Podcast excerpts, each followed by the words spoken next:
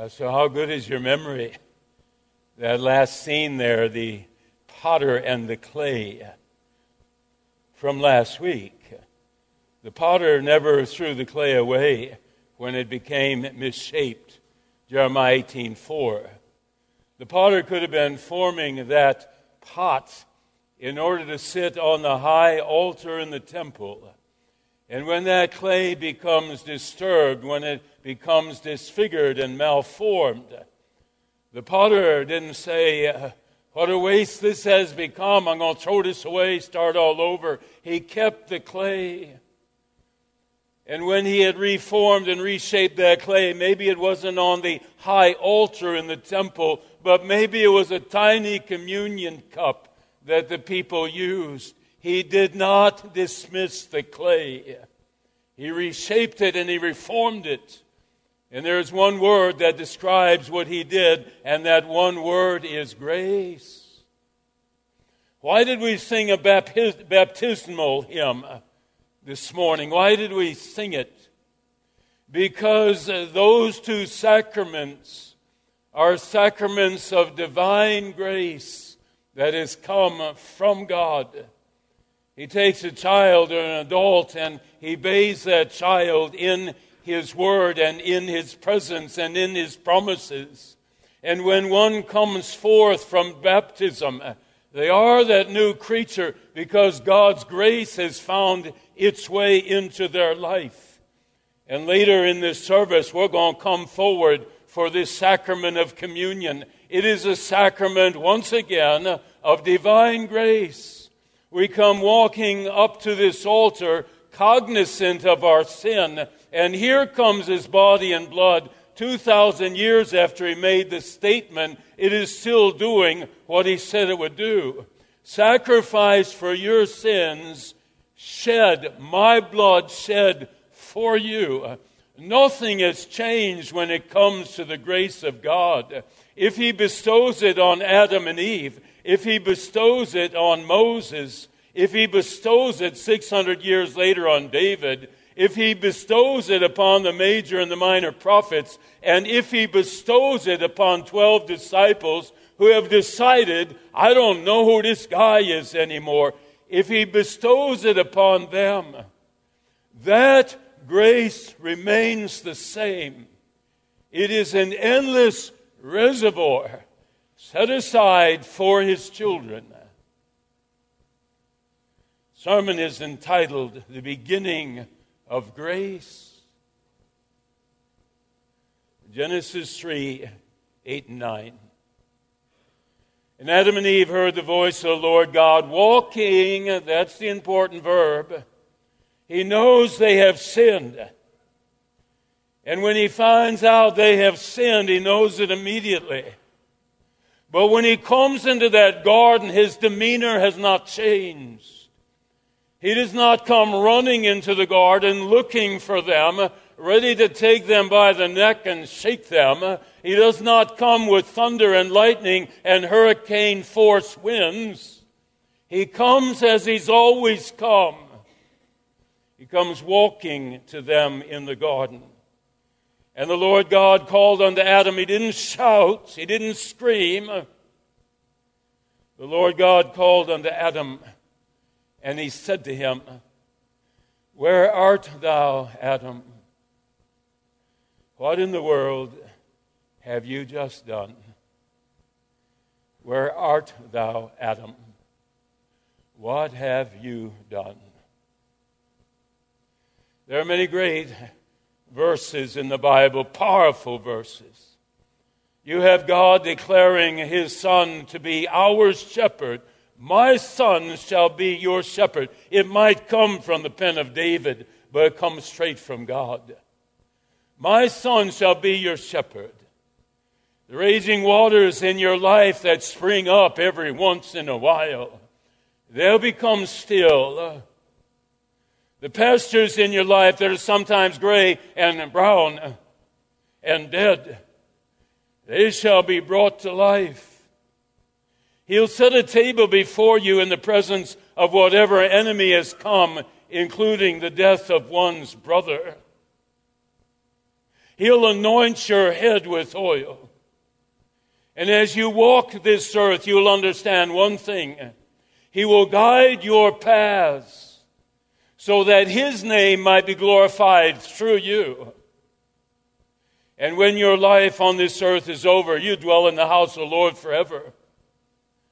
Thousand funerals and a thousand times request for the 23rd Psalm. In the midst of that enemy called death that has come to someone that you love. Powerful chapters in the Bible, powerful verses. Matthew 11, 28, one of the most cherished ones. Jesus said, Come to me, you who are labor and are heavy laden, and I will give you rest. Take my yoke upon you. Learn all you can about me, my promises, my grace, my mercy, my forgiveness, my power. Learn about me.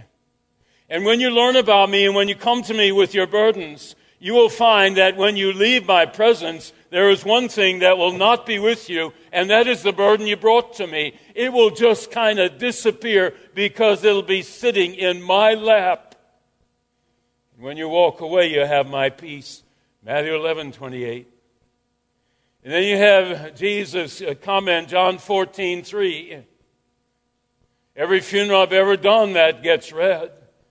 John 14, 3, Jesus saying, I'm going to my Father's house to prepare a place for you. And if I prepare a place for you, I'll come back.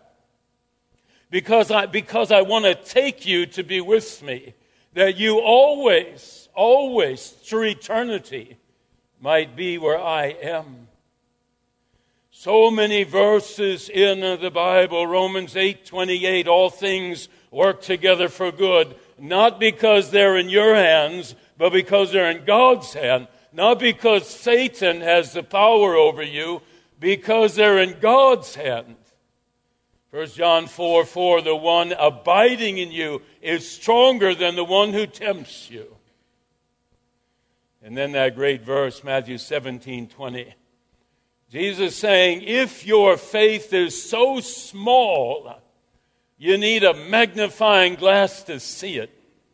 If it's as small as a grain of mustard seed, you can say to whatever mountain is in your life, Remove yourself from me. And because you're speaking to me to remove that mountain, it shall be removed. Powerful verses in the Bible. And where does it all begin? Genesis 3. Where does God's grace begin? Genesis 3. Where do 7,000 promises begin? Genesis 3. The Christmas story, the cross on Good Friday, the empty tomb at Easter, where does it all begin? Genesis 3, verse 8 and 9, when God said, Where art thou, Adam? What hast thou done? God had two options. He said to Adam and Eve, Let's say there's a thousand trees in the garden. I'm giving you 999 trees that you can eat from. 999, but there's one. Don't want you getting close to it. I don't want you touching it. I don't want you looking at it. I don't want you eating of the fruit. Stay away from that one tree. And Satan comes. Alexander Maclaren, I love his comment about Satan. He can tempt you, but he can't force you. Oh my goodness. Satan can tempt you, but he cannot force you. He can tempt Jesus in the Garden of Gethsemane to give up the cross, but he cannot force Jesus to do it. He can tempt every single one of the biographies in this Bible. He can tempt you and me, but he cannot force us. 1 Corinthians 10, God gives you the power to overcome temptation. James 4 7, come near to God, resist Satan, he'll leave you alone for a while. We have the power to overcome temptation.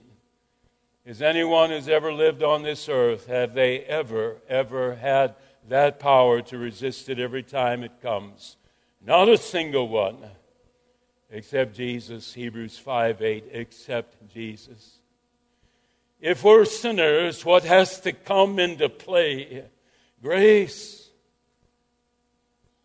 What if God had said to Adam, I promised you that you would die if you touched that fruit. You're dead. You're gone. I'm going to throw away the clay. The master plotter is going to throw away your lousy clay, and I'm going to start all over. What if God had said that in his anger? Adam, what hast thou done? Does sin cause death? Yeah. Not just temporal death on this earth, not just our bodies leaving this earth at age 8 or 27 or 62 or 103. Death comes when Satan Pastor Schauer, a number of years ago, he said, When you sin, you remove yourself from the kingdom of God and you decide you're going to follow Satan. And when you follow Satan, death is always there. There's death to the peace that you used to have within you. There's death to the relationships that you have with your spouse or your children or your parents or your friends. There's death all over the place when one sins. How will God handle it? The grace. There was a seminary professor who had a classroom of students. He was teaching the art of preaching. He had a most interesting exercise as part of his format. Every year, he would have the students stand up at the lectern and he would open the Bible to Genesis 3, verses 8 and 9. And he would have each one of the students read that two verses. Some of the students would get up there and they would read as if God were simply asking a question Hey, Adam, haven't seen you for a while. Where are you? Some students would get up and in the loudest, angriest voice they could register they would shout, Adam, where are you? What have you done? Some of them would treat the question indifferently. Not a big deal here. Adam, you know, when you can get back to me, get back to me. You know, where are you? But there was one student he had in all the years of his professorship, there was one student who, when he got up to read that verse, there were tears in his eyes. And there was great emotion in his voice. And he read with tears coming down his face Adam, where art thou? What hast thou done?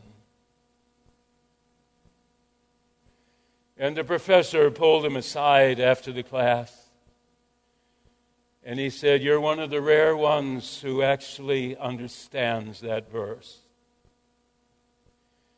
Because when Adam and Eve sinned, God's heart was broken for what they had brought upon themselves. His heart was broken.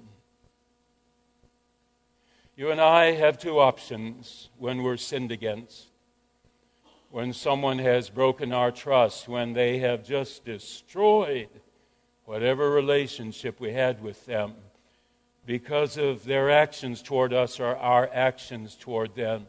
You have two options.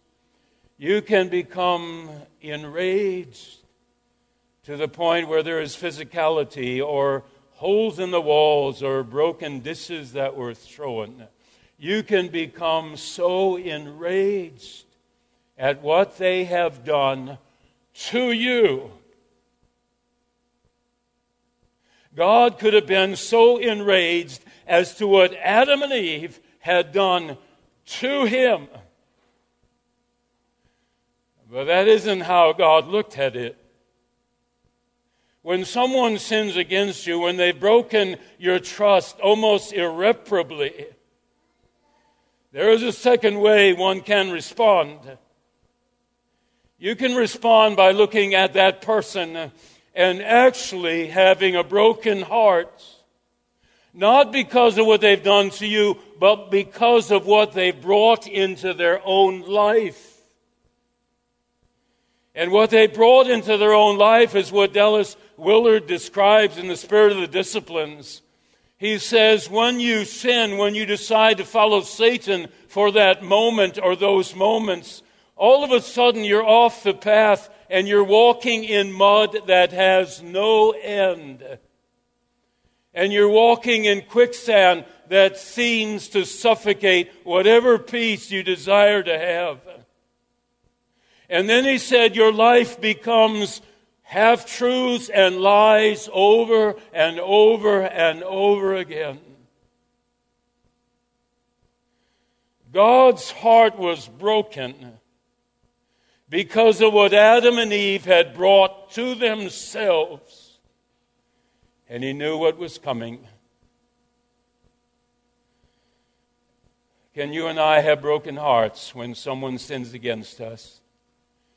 Because we forget ourselves and we think about them.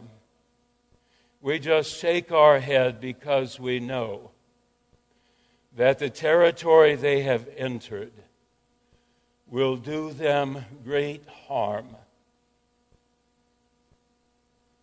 It's fairly easy to do if it's a child of yours. Let a child do the most grievous thing against you as a parent. And you will, in your heart, the anger you have will dissipate because the love you have for them, it never ends. In the Old Testament, Isaiah said, Isaiah 59 2, Thy sin, and David had been there 200 years earlier, thy sin has separated thee from God. He cannot hear thee, cannot bless thee, cannot see your face. Thy sin has separated thee from God. Here comes God's grace It takes the form of a cross. And on that cross, God's grace showers itself upon those of us who have broken relationship with Him and with so many others in our life. Here comes God's grace. It gets cemented down in hell for three days. But when that tomb becomes empty, God's grace pours forth.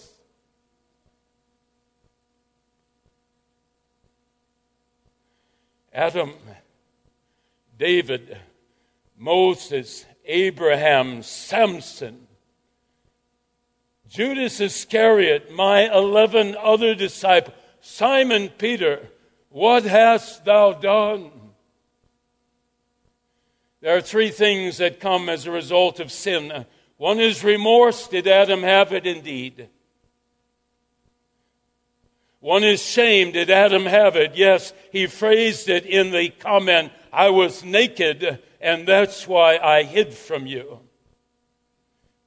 Remorse and shame, and then fear.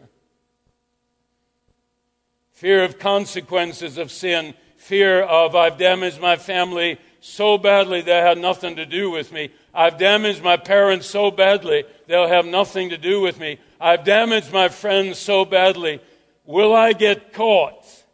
Will there be a penalty? Will I be put on probation? Will I spend nine years in prison? Will I lose my job? What if I lose my job? What's going to happen to my family then? There is fear. And here comes God in the garden. And here comes God to King David an hour after he sinned against Bathsheba and Uriah. Here comes God. And his heart is filled with emotion. And that's what causes him to send his son. Does God get angry over sin? Oh, intensely. Because when you sin, Satan is won. And God knows it. But the heart of God towards his children is like a parent's heart to their own children. He will always, always love And He will always, always forgive. Always. Remorse, shame, and guilt removed by repentance and that faith in our Lord. What prompts this sermon? You know. Life. Preaching last week about the gentleman on his deathbed, wondering if his sin will keep him out of heaven. And it was but two days later that the phone call comes Pastor, I don't want to wait till my deathbed. I want to come talk to you now about my sin that has plagued me all these years. And every time something bad happens in my life, I think it's God's anger directed at me. Where does that, this sermon come from? From a half hour spent with that gentleman in which I assured him, yeah, God's angry over sin. He sends his own son to pay the penalty. But when he looks at you, he looks at you like he would look at your own son and daughter if they sin. He looks at you and his heart is broken. And he comes and saves. Who wrote 1 Peter 4 8? Peter! What does 1 Peter 4 8 say? It says, Love each other deeply because love covers a multitude of sin. Is it ironic that Peter wrote it? No, because when he wrote it, he was thinking back 40 years earlier when in that courtyard, while Jesus was in that building, he says to the Roman soldiers and to that 14 year old girl, I don't know who Jesus is. I'm going to throw in a few four letter words to emphasize it.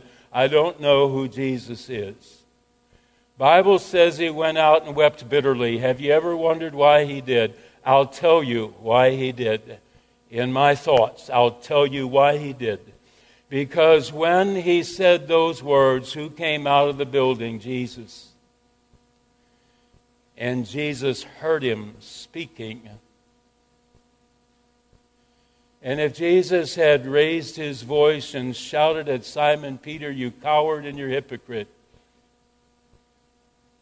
the end would have been different. Jesus looked at him with sorrow on his face, not for himself, but sorrow for Simon Peter. And 40 days later, he would say to Simon, Do you love me? And then he would say, Go feed my sheep. I've reshaped your clay. Go feed my sheep. To that dear gentleman, I said, You gotta be, gotta be here this weekend. He said, You know, I always am. I said, The sermon is exclusively for you. But if Paul Strand or anyone else can look at the message and understand the love of God through our Lord and Savior Jesus Christ, then you and maybe a handful of others will be blessed. Heavenly Father, when Satan comes, he can tempt us, but he cannot force us. And when we fall, God's heart looks down like the shepherd who had a hundred sheep and lost one. God's heart looks down like the father did with the prodigal son. God's heart looks down and he says, You are forgiven, you are restored. Come back to me and serve my kingdom. Keep us close to you, Lord. When the air quality is bad, when our life quality is bad, when we are in a darkness so deep because sin has swallowed us up. Help us to remember who roars the loudest, the one who's standing on that path. And like the thief on the cross, till I breathe my last, he will be there with his love, his mercy, his grace, his forgiveness. And yet another child of his shall be saved. In our Savior's name, amen. Three star general Michael J. Flynn, head of the Pentagon Intelligence Agency, knew all the government's dirty secrets. He was one of the most respected generals in the military. Flynn knew what the intel world had been up to, he understood its funding. He ordered the first audit of the use of contractors. This set off alarm bells. The explosive new documentary, Flynn, Deliver the Truth, Whatever the Cost, uncovers the facts behind this scandal. Flynn told the truth. He was the most dangerous person for Donald Trump to hire. I find out the worst enemy that I'm going to face in my life is right here in America. They took my assessment and they wanted me to change it. And I was like, I'm not changing it. They had to get rid of Flynn with in depth interviews, archival footage, and never before seen personal records of the man behind the headlines. I just felt like I was drowning. Flynn, deliver the truth, whatever the cost. Available now. Watch it today. Go to salemnow.com. Salemnow.com.